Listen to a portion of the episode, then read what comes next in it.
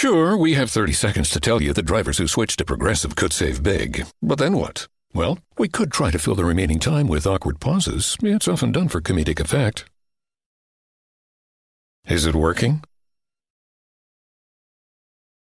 I can't tell if this is funny. Maybe this is so bad it's funny.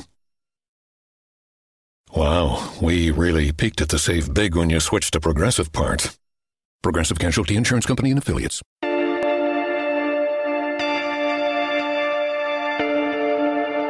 a whole fleet of them. Look on the ASA. My gosh. They're all going against the wind. It was basically a cube with inside a sphere where the points of the cube uh, were touching outside of the sphere.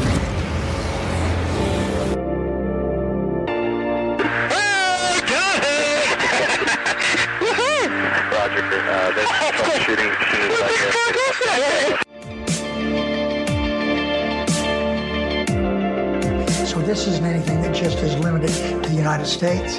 It's a worldwide phenomenon. Hey, this is Bryant Arnold, also known as Dragon from Skinwalker Ranch, and you're listening to that UFO podcast.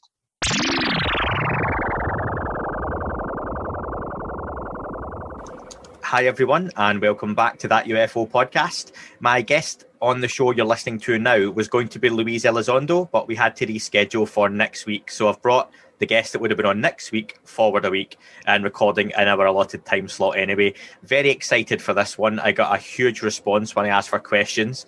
Um, Avi Loeb, uh, Professor Avi Loeb, is a professor of science at Harvard, a theoretical physicist uh, with an expertise in cosmology and astrophysics, among other things. He has published many research articles and authored several books. Most recently, Extraterrestrial, the first sign of intelligent life beyond Earth. Avi, welcome to the podcast. Thanks for having me. No, absolutely. I've been enjoying your shows recently, uh, of Somewhere in the Skies, and of course Joe Rogan, um, very recently as well. So you've you've sort of burst onto the scene and been a very popular character and figure. Um, you you become very very popular in the scene very quickly. Oh, thank you. Um, I regard the, the current attention as an opportunity to convey my views about how science should be done and uh, how exciting it is to be at the frontiers right now. Absolutely. And your enthusiasm and the way you talk about the subject is very refreshing, the way it comes across. Um, and it's, it's something that's grabbed a lot of people's attention. So you're very much welcomed on the scene. I want to just start off, though, talking about your childhood. Now, you, you grew up on a farm, and I'd like to know a little bit about your journey from the farm to space exploration and the search for extraterrestrial life. Right. So I was born uh, in a village in, in Israel and I used to collect eggs. Uh, we had chicken every afternoon and uh, drive a tractor to the hills uh, of the village. And uh, I was mainly interested as a young kid in philosophical questions because they are the most fundamental we have. Uh, but um, then I was drafted to the military. It's obligatory in Israel and at age 18. And um, I preferred to um, uh, work on physics and mathematics uh, rather than running the fields with a machine gun. So uh, I was uh, recruited to a program uh, that allows that, and I finished my PhD in physics at age 24. And during that time that I was in the military, I um, uh, proposed a, a, project to the Star Wars initiative of Ronald Reagan, and and that was funded. It was the first international project to be funded by uh, the United States um, related to Star Wars. And that brought me to Washington, D.C. for frequent visits, in one of which I also visited Princeton. And I was offered a five year fellowship under the condition that I'll switch to astrophysics. And I didn't know how the sun shines. It took, took me a while to uh, learn the vocabulary, but it also gave me a perspective of sort of uh, an outsider, someone that is not uh, was not groomed as part of the astronomy community, and I maintain that. Uh, I maintain also the childhood curiosity that I had as a young kid on, on a farm. Uh, I was close to nature and not so much uh, engaged in social activities as uh, as I would have been if I were to be born in a in a city, and you know that that left an imprint on my career.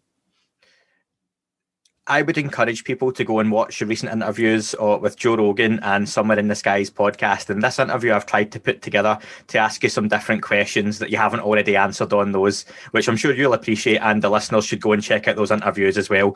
One of the comments that stuck with me, Avi, was uh, that you don't particularly care for all the label, labels you have. Now you're the chair of various boards, uh, professor, you know, expertise in various fields, and you care less about those than just being curious, and that's something that sticks with you. Yes, um, I maintain my childhood curiosity, and I don't really care how many likes I have on Twitter, and uh, I don't have a footprint on social uh, media, and um, it's really fascinating to be engaged in the trenches, you know, in doing uh, science and uh, trying to learn something new about nature. Uh, and uh, often, you know, if you pay too much attention attention to the audience, to to people, uh, you lose the main purpose of science. You are trying to uh, chase honors and awards, and you are trying to behave in a way that will satisfy the will of other people.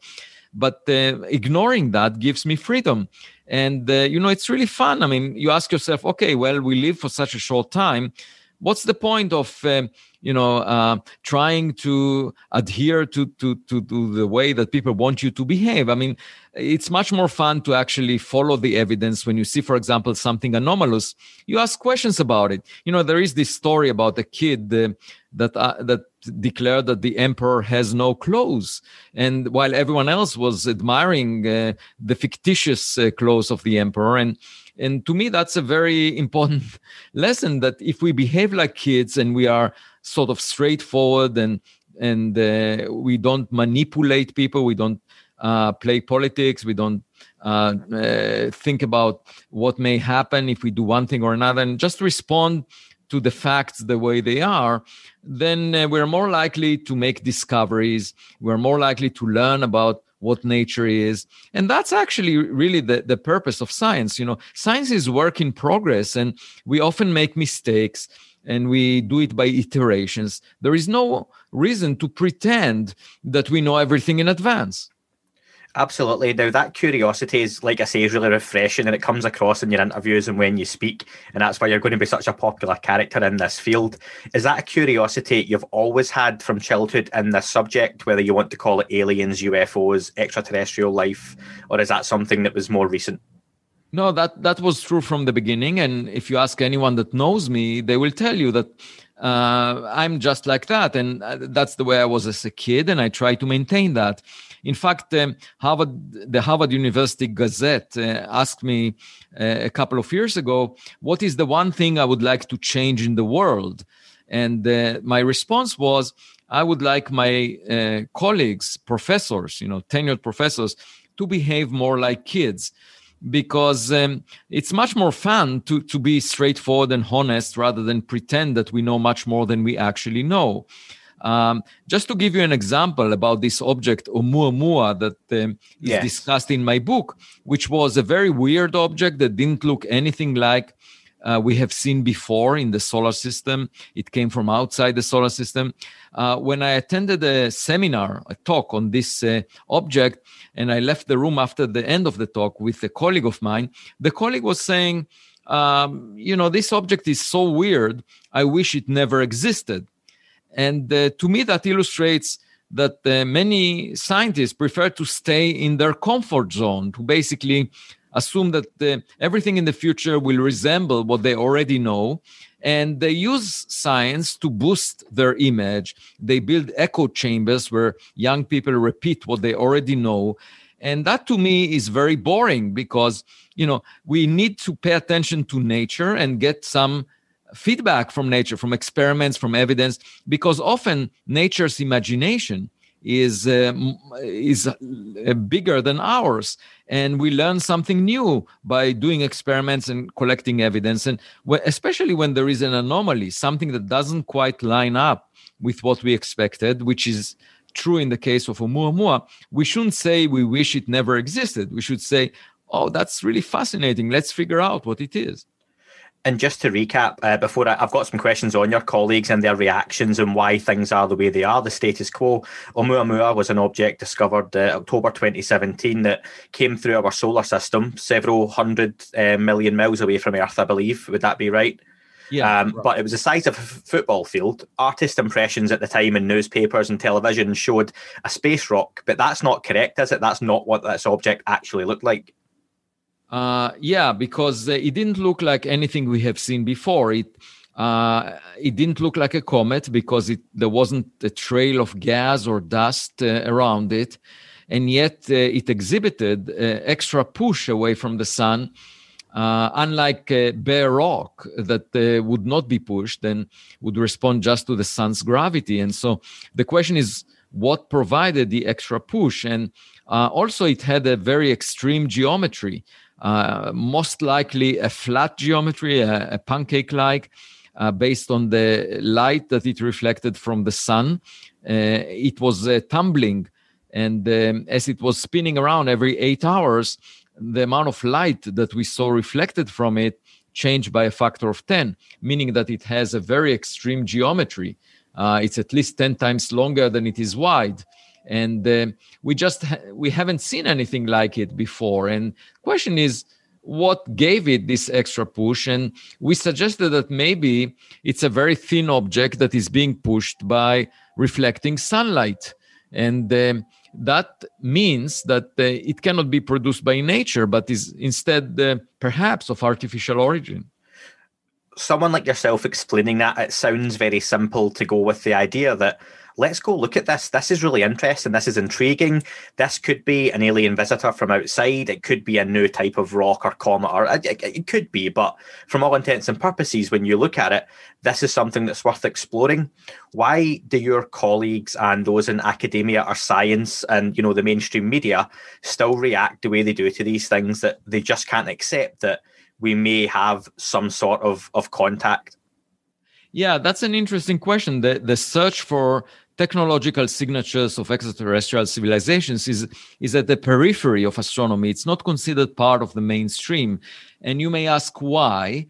Um, I mean, to me, it's very puzzling because we know that about half of all the sun like stars have a planet the size of the Earth, roughly at the same separation. So, life as we know it must be uh, potentially quite common because uh, if you arrange for similar circumstances, in billions of other Earth Sun systems, you are likely to get the same outcome. That would be the conservative view. That should be the mainstream view. But instead, uh, astronomers prefer to argue that perhaps we are alone perhaps we are unique and special. You know to me that sounds like arrogance. Uh, the modest perspective would be to say that we are common and there is nothing really special about us because earth sun systems exist everywhere. You know there are billions of them just in the milky way galaxy and there are trillions of galaxies like the milky way in the observable volume of the universe. There is nothing special about us so uh, I would argue that the mainstream should actually consider the possibility that we are not alone as the uh, basis for searching uh, for signatures, and that should be a pop, the popular view. But instead, uh, it, there is a taboo on discussing it, and the question is why. And one possibility is because uh, it uh, threatens people to consider that you know we are not alone because you know when i remember my daughters when they were young they thought that they are really special and unique and when they were at home. And when they left to the kindergarten they saw other kids and then they realized oh these kids some of them have qualities that are superior to theirs. And um, if you want to maintain uh, an image of being special and unique you don't want to leave home because you risk um, your ego uh, and perhaps that's part of the issue, or perhaps it's too strange for my colleagues to consider this subject, or perhaps it's because of the science fiction literature and the reports on unidentified flying objects, which are not scientifically founded. But my my my answer to that is, you know, in the Middle Ages, Dark Ages, there were uh, arguments against uh, dissecting the human body because it has magical powers or a soul or something. But uh, imagine if scientists were to say, oh, there is all this nonsense being said about the human body, we should not develop modern medicine. Uh, we should never do an operation on a human body. That makes no sense. Science should uh, not pay attention to any nonsensical uh, statements made Uh, and if it has the capacity, the, the instruments, the telescopes, in the case of astronomy, to search for other civilizations, it's the obligation of scientists to do it because the public is extremely interested in this subject. And how can the scientists shy away from it? one of your uh, speaking of techno signatures, you said the the telescopes we have worth hundreds and hundreds of millions of dollars, pounds, wherever you are in the world, can search for things like CFC gases and look for pollution in other atmospheres. And I thought that was a very interesting take. Why do you think, particular, that should be something we look for?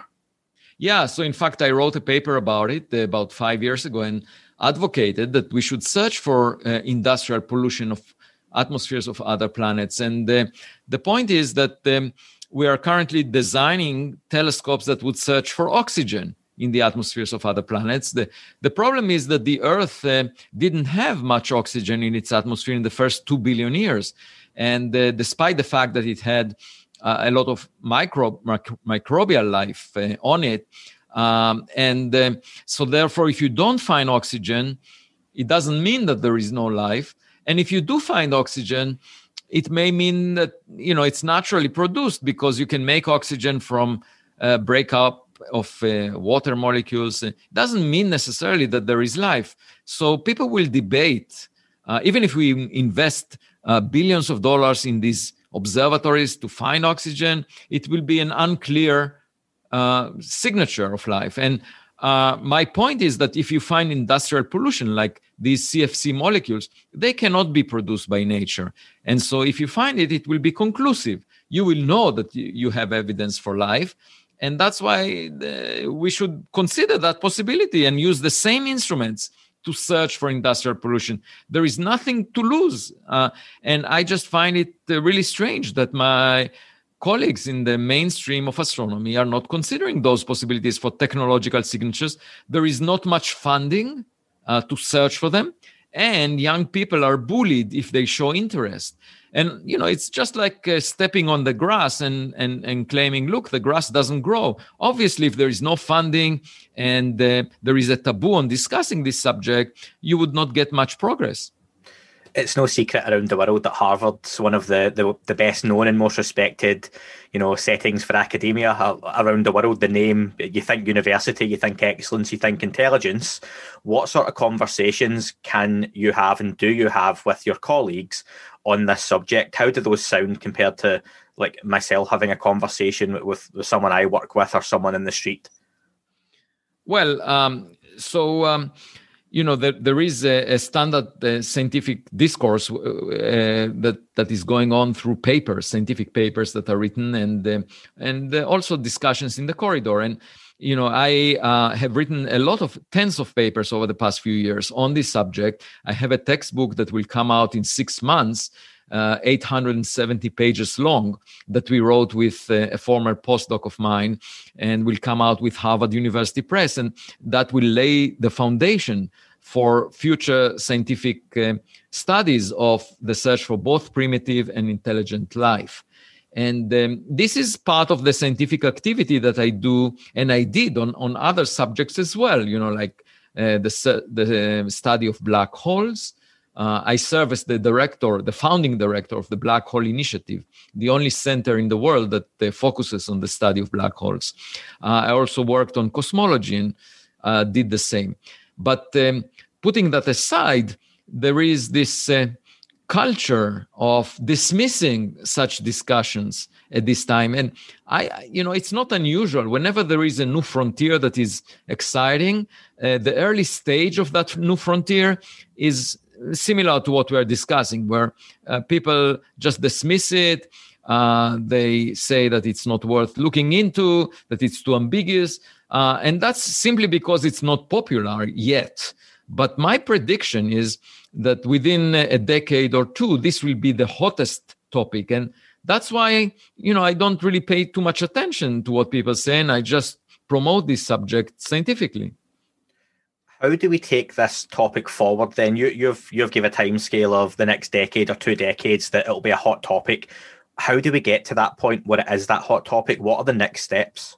Yeah, so obviously, you know, if we find the uh, undisputed evidence for life, that would uh, kick kickstart this uh, frontier as a major frontier. And you know, in, that happened, for example, in the context of um, gravitational wave astrophysics. Uh, gravitational waves are ripples in space of and time that are produced when, for example, two black holes collide. They produce a storm in space and time and send out waves that we can detect across the universe. And in 2015, the, there was uh, an observatory that detected those waves, and the Nobel Prize was awarded for that two years later. So before that detection, the subject was ridiculed and astronomers didn't pay much attention to it. I know it because I worked in it and I know it from the people that promoted it. But after the detection took place, immediately it became a very one of the most exciting frontiers and the Nobel Prize was given to it.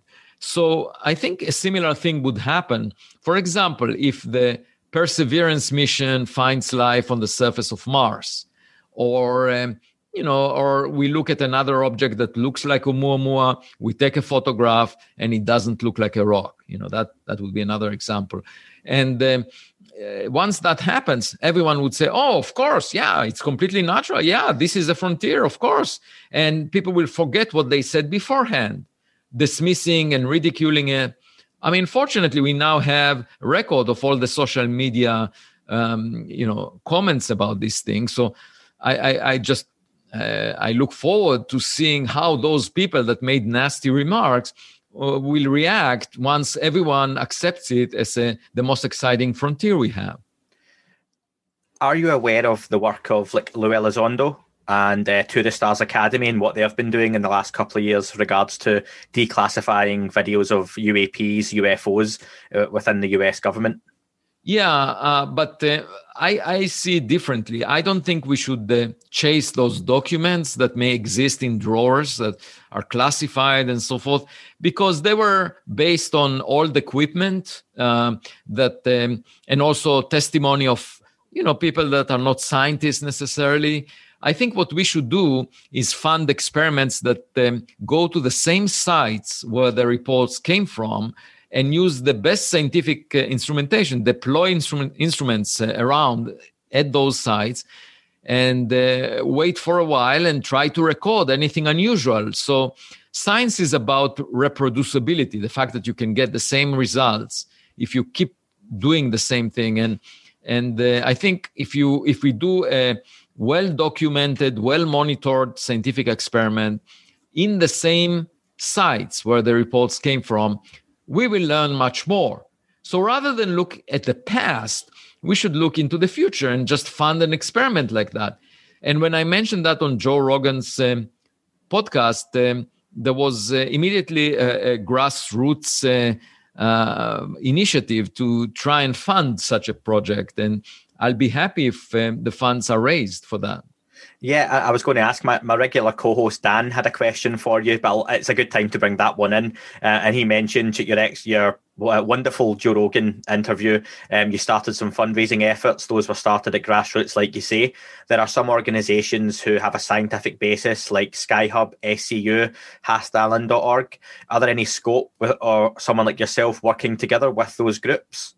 Yeah, I mean, um, I, I was contacted and I said that if they raise the necessary funds, I'll be glad to to lead the scientific work on this. I know of a number of uh, scientists that uh, would be happy to be engaged, and one can do a high quality uh, piece of work, research on this subject, and clarify uh, what's going on. I mean, I'm not afraid of uh, demons or monsters or you know the, the, let's just use scientific instruments and figure out what these things are about you know. Now it's possible that they are you know uh, as, uh, uh, these are uh, instrument these are entities that were uh, representing um, uh, you know technologies that other nations have and use for spying on the United States. That's why it's of national security interest, and that's why the government may be interested. But the way I would approach it is from a scientific point of view. I don't care who sent them or who is doing what. Let's just collect the data and analyze it and figure out what what the nature of these things is, uh, without being worried about the implications and and it will be publicly available and nothing will be hidden from view and uh, let's just figure it out. It's a very interesting take because regularly on this show I will talk to people who come at the the same topic from a different approach, and they'll be talking about flying saucers, if you want to call them UFOs, uh, things coming from different dimensions, different worlds, but ultimately with the same goal that they want to know what they are and where they're from, and you know have these th- have these things came from somewhere that other than here you're coming from the angle of let's just look scientifically and try and find out whatever this is, what it is. Do you think the the stigma attached to UFOs and UAPs and talking about aliens can be detrimental to the movement, even though they may have a similar goal? Um, yeah, but uh, I, I, think. Uh, uh, it's a mistake to uh, focus on the past. We should focus on the future and try to make it uh, better. And um, uh, you know, with a fresh perspective, with the best instruments we have now that are much better than we had decades ago, and forgetting about the history, you know, just let's let's uh, have a fresh new look at this issue and figure it out. And you know, I wouldn't be surprised if we we will not find anything, but if we do find something, it would be extremely exciting, of course tell the listeners about why you felt compelled to write the book on this particular event. What what's been the one thing that's really spurred you on here? Yeah, there were a number of anomalies about this object that um, didn't fit what we expected, and so uh, that's why I thought that it might be of artificial origin, and uh, you know I didn't want to back down from that uh, possibility just because uh, other people say that we should not discuss this possibility. I, I just wanted to uh, explain what the evidence is and why these are anomalies. And and so i wrote the book. And at the same time the book has a second message. In addition to explaining why this object might be artificial um, the second message has to do about the color the current uh, culture of science which um, you know and that is also of the academic uh, world as well that people worry more about their image. They are trying to demonstrate that they're smart. They're trying to get honors and awards and are less focused on you know uh, trying to figure out what nature is. Um, and uh, these are not necessarily the same goals because you can do uh, intellectual gymnastics just uh, work with sophisticated mathematics to show that you are smart, even if it doesn't have any connection to experiments or to the, the description of nature. And um, you know that that would betray the obligation of being a physicist, trying to figure out what nature. Sometimes nature is simple. You don't need sophisticated math. You just need to figure it out. You know, it doesn't uh, necessarily demonstrate that you are smart. You're just saying the right thing. You know, when Aristotle said, the Greek philosopher said that um, uh, we are at the center of the universe and had these spheres around us, uh, that was a very beautiful and sophisticated model of the universe. Uh, but even though it was beautiful and sophisticated, it was it was wrong. So who cares? Like I mean, you can make a model that looks extremely clever, but if it doesn't describe reality, it's of little relevance. And, uh, you know, it's just like Aristotle was arguing how many teeth does a horse have? And nobody checked for a thousand years, and then he was proven wrong. Now, the fact that his ideas are uh, beautiful and attractive do not make them true and physics is about describing nature. Nature is one thing you know and we just need to figure it out. So focusing on demonstrating that you are smart and getting accolades for that is not the same as figuring out what nature is. And that's why i don't pay too much attention to how many likes i have on twitter or what. I just pay attention to the evidence. And you know if someone came up with an argument why the evidence can be explained in a natural way then i will back down and give up on this as a, a an artificial origin for Oumuamua. but uh, as long as that is not that case is not made why would i give up on this? And i think that's you know that's the sincere way of addressing the the scientific evidence that we have. Now very recently in the news robert bigelow has announced he was going to award three prizes of half a million dollars three hundred thousand and two hundred thousand dollars to anyone who could prove uh, in uh, basically an afterlife that consciousness existed. Have you have you seen this and do you have any thoughts on it? Because regularly and more so now consciousness and entities from other dimensions, other worlds are being all linked together. Yeah, well, um, I can tell you what I think about consciousness, and and and I think it's an emergent phenomena uh, that is related. I mean, I I think the human body is, you know, just like a computer that. Uh, when a person dies, it's just like unplugging the computer from the wall. You know, there, there is nothing different. Uh, and uh, you know, in the human body, there is the brain, which is a complex uh, uh organ, and um, you know, we come up with thoughts and we come up with consciousness, and uh, these are all um, outcomes of the way that our brain operates. Um, but there is nothing you know that you can put your hands around and say oh this is consciousness. It's just an emergent phenomenon you know so when you have complex systems including computers you know sometimes with artificial intelligence you get you get very uh, complicated patterns of behavior of, of systems that are complex. And uh, you can give them names. You can say that's consciousness that's something else. But uh, they don't have a physical uh, address where you can say this is what physical what consciousness you know like i found the, the material that makes consciousness uh, exist. And it's just an emergent phenomena of the object that you're looking at you know and and that's the way i think of it. And i don't think we have anything beyond our physical body which is a complex system um, to give everything that we know about uh, humans you know and um, with respect to free will you know i think um, you know, free will is basically um, a result of us um, uh, responding to a lot of uh, input uh, that we get uh, throughout our life and throughout our experiences. That gives it a little bit of uncertainty as to how we will respond. So you think, okay, there is free will, but fundamentally, you know, it's just um, the fact that we are exposed to a lot of uncertain factors that make it look as if it's free, but it's not really free will. I mean, we are uh, physical objects responding to the environment, basically. And as someone who, back at the start, you've, you've talked about the, having this curiosity, and obviously you've you've kind of nailed your colours to the mast as regard consciousness.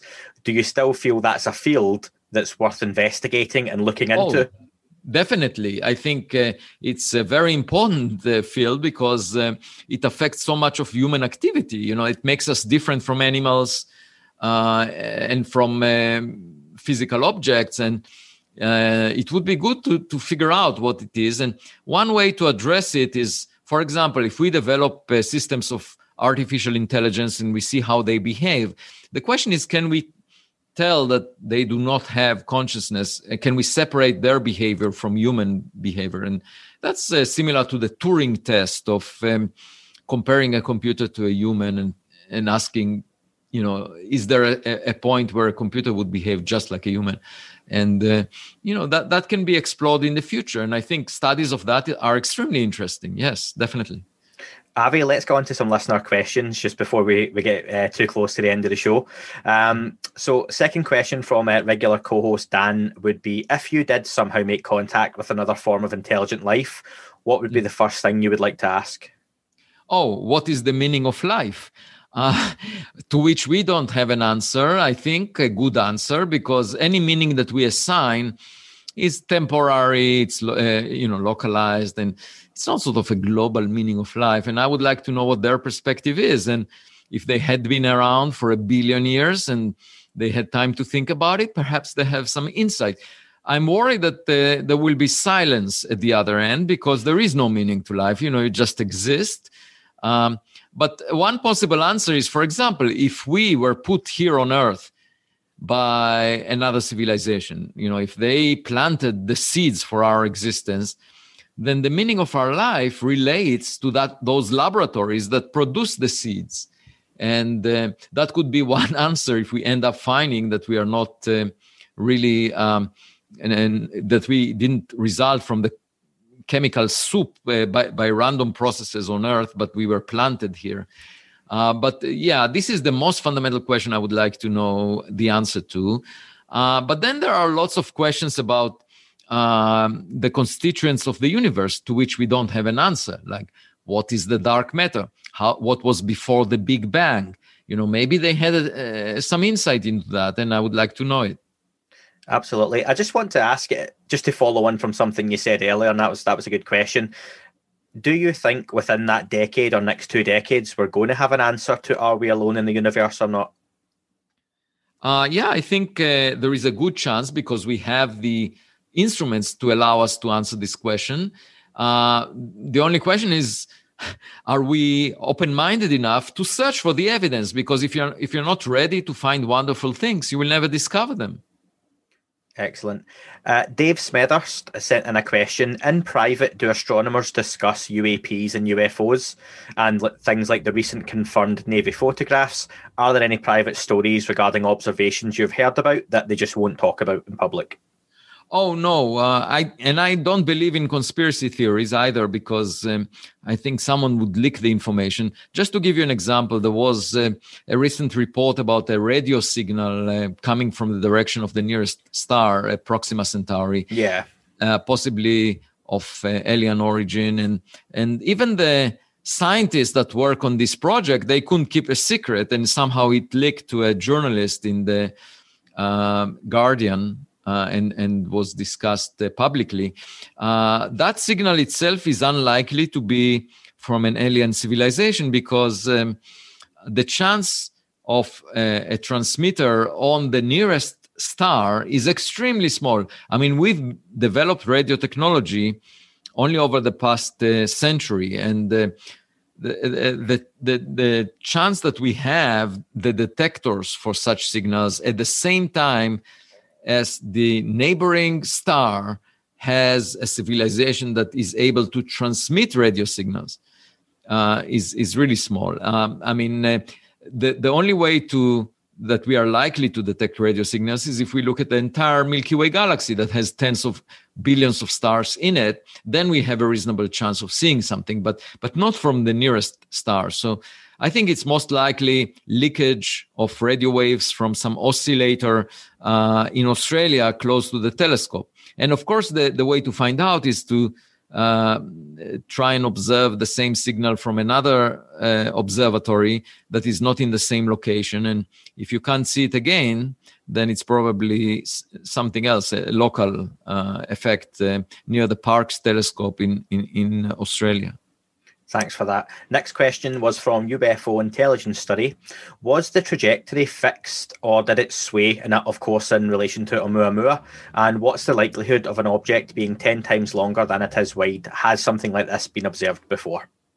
Yeah, so we haven't seen something like that before. And the biggest. Uh, uh, the most extreme objects uh, that, that that we have seen have a ratio of one to three roughly um, and uh, you have to keep in mind that this is in projection on, on the sky. So if you imagine a, a razor thin uh, piece of paper tumbling in the wind, uh, there is very little likelihood to actually see it edge on.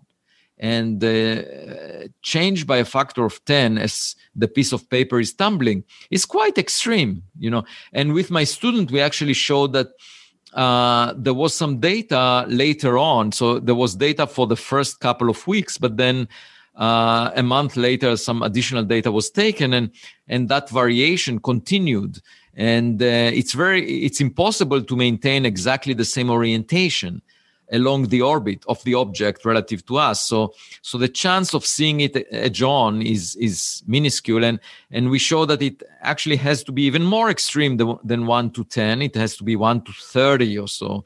Uh, so you know this begs uh, uh, the possibility that it's extremely thin and um, and large object, you know, uh, uh, roughly the size of a football field, uh, but thin, much thinner than a rock can be am I correct from your previous interviews you've stated you don't feel that this was some sort of craft, but more than likely something that has come off of another object?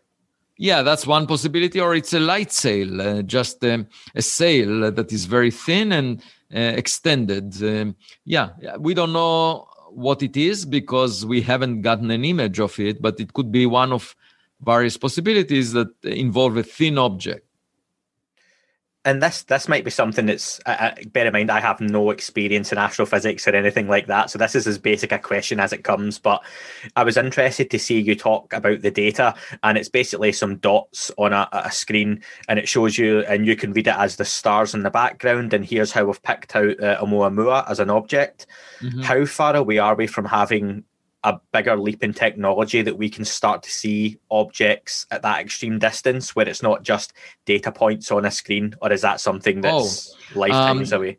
Yeah, well, if you consider an object uh, rough, roughly 100 meters in size, like Oumuamua was, or a few hundred feet, um, it's impossible to resolve such an object with the existing telescopes on Earth unless it comes extremely close to Earth, and that's unlikely. So the only way to get a photograph that resolves it is by sending a spacecraft that passes close to it, which is possible, especially if we catch it on its way towards us. Rather than chasing it, we can just meet it halfway and take a photograph of it.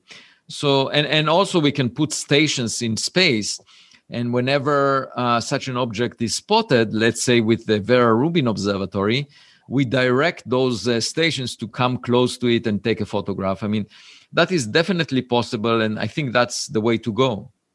Uh, James had a follow up question to that that one before, and what did the inward and outward trajectory say about the origin and future destination of Oumuamua?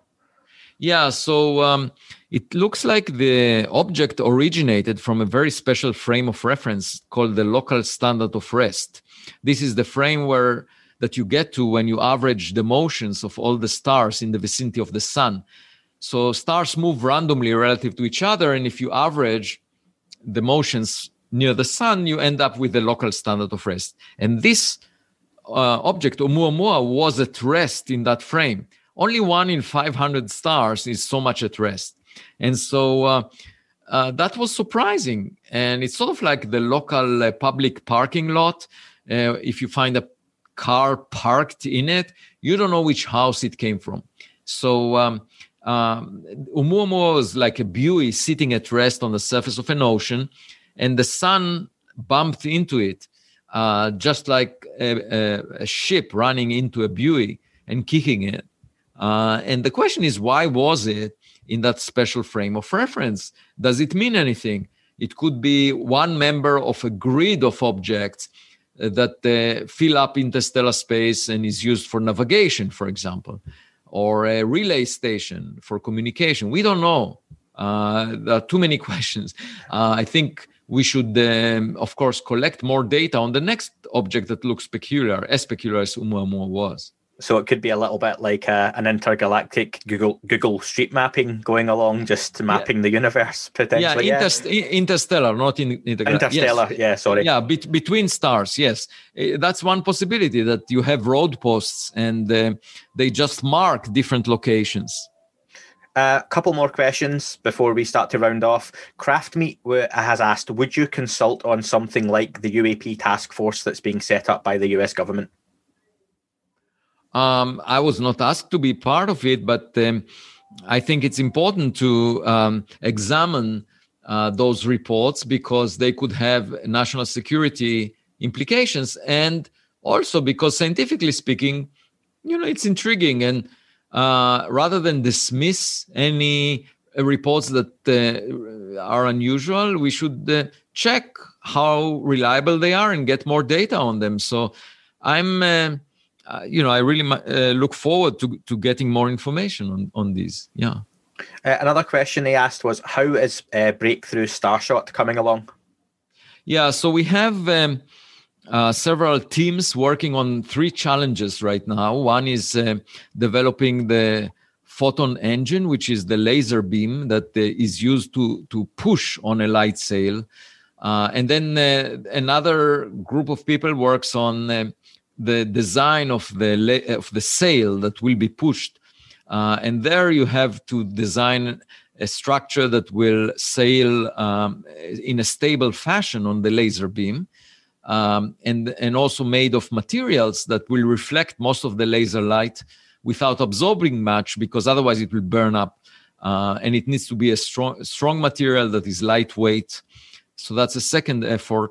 And then the third effort is on communication, because when you get to four light years away, uh, the signal that one can send uh, after taking a photograph, let's say, of a planet uh, near Proxima Centauri, uh, the signal will be very faint uh, when it gets back to Earth after four years. And uh, we need to develop the means for uh, interpreting the signal and figuring out what it what what it says. And so that's the third the major challenge uh, involving communication. And we're trying to address these these challenges. The way I see it is just the beginning of an effort. Uh, and humanity needs to engage in this effort to go to other stars because you know space is really the ultimate frontier for us and finally, Matt has asked How does someone with no professional experience in their 30s pivot and get into this kind of research? How can the general public help with topics like this to get keep them and keep them moving forward? Well, one one possibility is if there is a crowdfunding for the kind of experiment I mentioned before, which is to uh, scientifically investigate those reports about unusual uh, phenomena uh, which you know now there is uh, an initiative to do that based on my discussion with Joe Rogan. Uh, that's one way. Uh, another is, of course, if you are a young person that uh, wants to study uh, for for a research career, of course you can enter an astrophysics program and and, and end up uh, doing a PhD on, on a topic related to this, uh, either the search for primitive life or the search for intelligent life. And I do think that if you enter, you know, now or in the coming years, it's it's a good um, investment of time because uh, it's likely that within the coming decade this will become a very hot topic and exciting.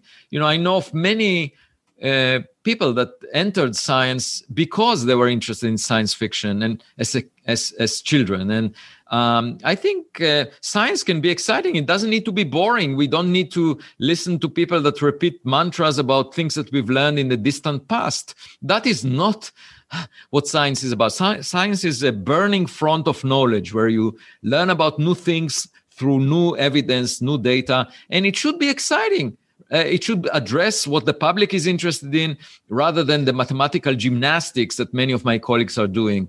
So let's uh, push that frontier of knowledge together with younger people, with the support, the, the funding of the of the public. And Avi, I think genuinely people like yourself coming into this topic from a scientific point of view definitely helps and is what needed uh, to move things forward. Your book, uh, Extraterrestrial The First Sign of Intelligent Life Beyond Earth, is available in the UK from the 4th of February and in the US and other countries from the 26th of January, I believe. And yes. people should just keep an eye on sites like Amazon. That's where I've got my pre order in, and any other websites they can get their books from. I just want to ask you one last thing, Avi. What mm-hmm. do you want people that pick up your book to take away from it? Well, two things that uh, we may have discovered the first uh, technological relic of another civilization in the form of Oumuamua. We don't know for sure, but we can find out in a few years if we find more objects of the same. And the second message is the scientific culture needs to change. It's not in a healthy situation right now. And I say that not as an outsider. I say that as an insider. You know i have many leadership positions and i'm not afraid to speak out uh, my views. And uh, one way to change it is by uh, recalculating the way we behave as you have said yourself, Avi, you can choose to ignore reality. It doesn't mean it's going to go away. So I'm going to carry that one forward with me. Avi, I appreciate your time. You're a very busy man and you've got more interviews to do, which I hope people look out for as well. So thank you very much for spending the time with us on the show. Thank you for having me. That is all for this week's show. Thank you very much for listening. Please remember to leave the podcast a review on your chosen platform. You can like, retweet, and subscribe. That would all be very much appreciated. The shows are being uploaded onto YouTube as we speak more and more. You can sign up at patreon.com forward slash that UFO podcast to access the shows ad free as well. Please get in touch on Twitter, Facebook, Instagram, that UFO podcast. Of course, on Twitter, it's at UFO UAPAM. And again, folks, as always, keep looking up. You never know what you might see. It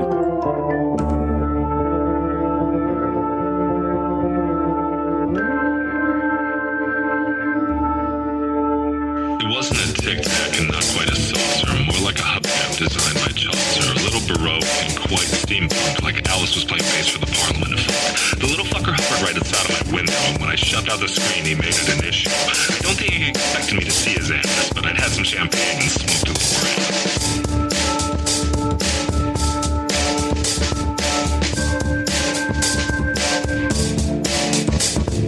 Meditative game of state full on meta. You can't imagine how it could have been any I got to the top of the stairs and there he was. Like, you awake? I was about to abduct you, cuz.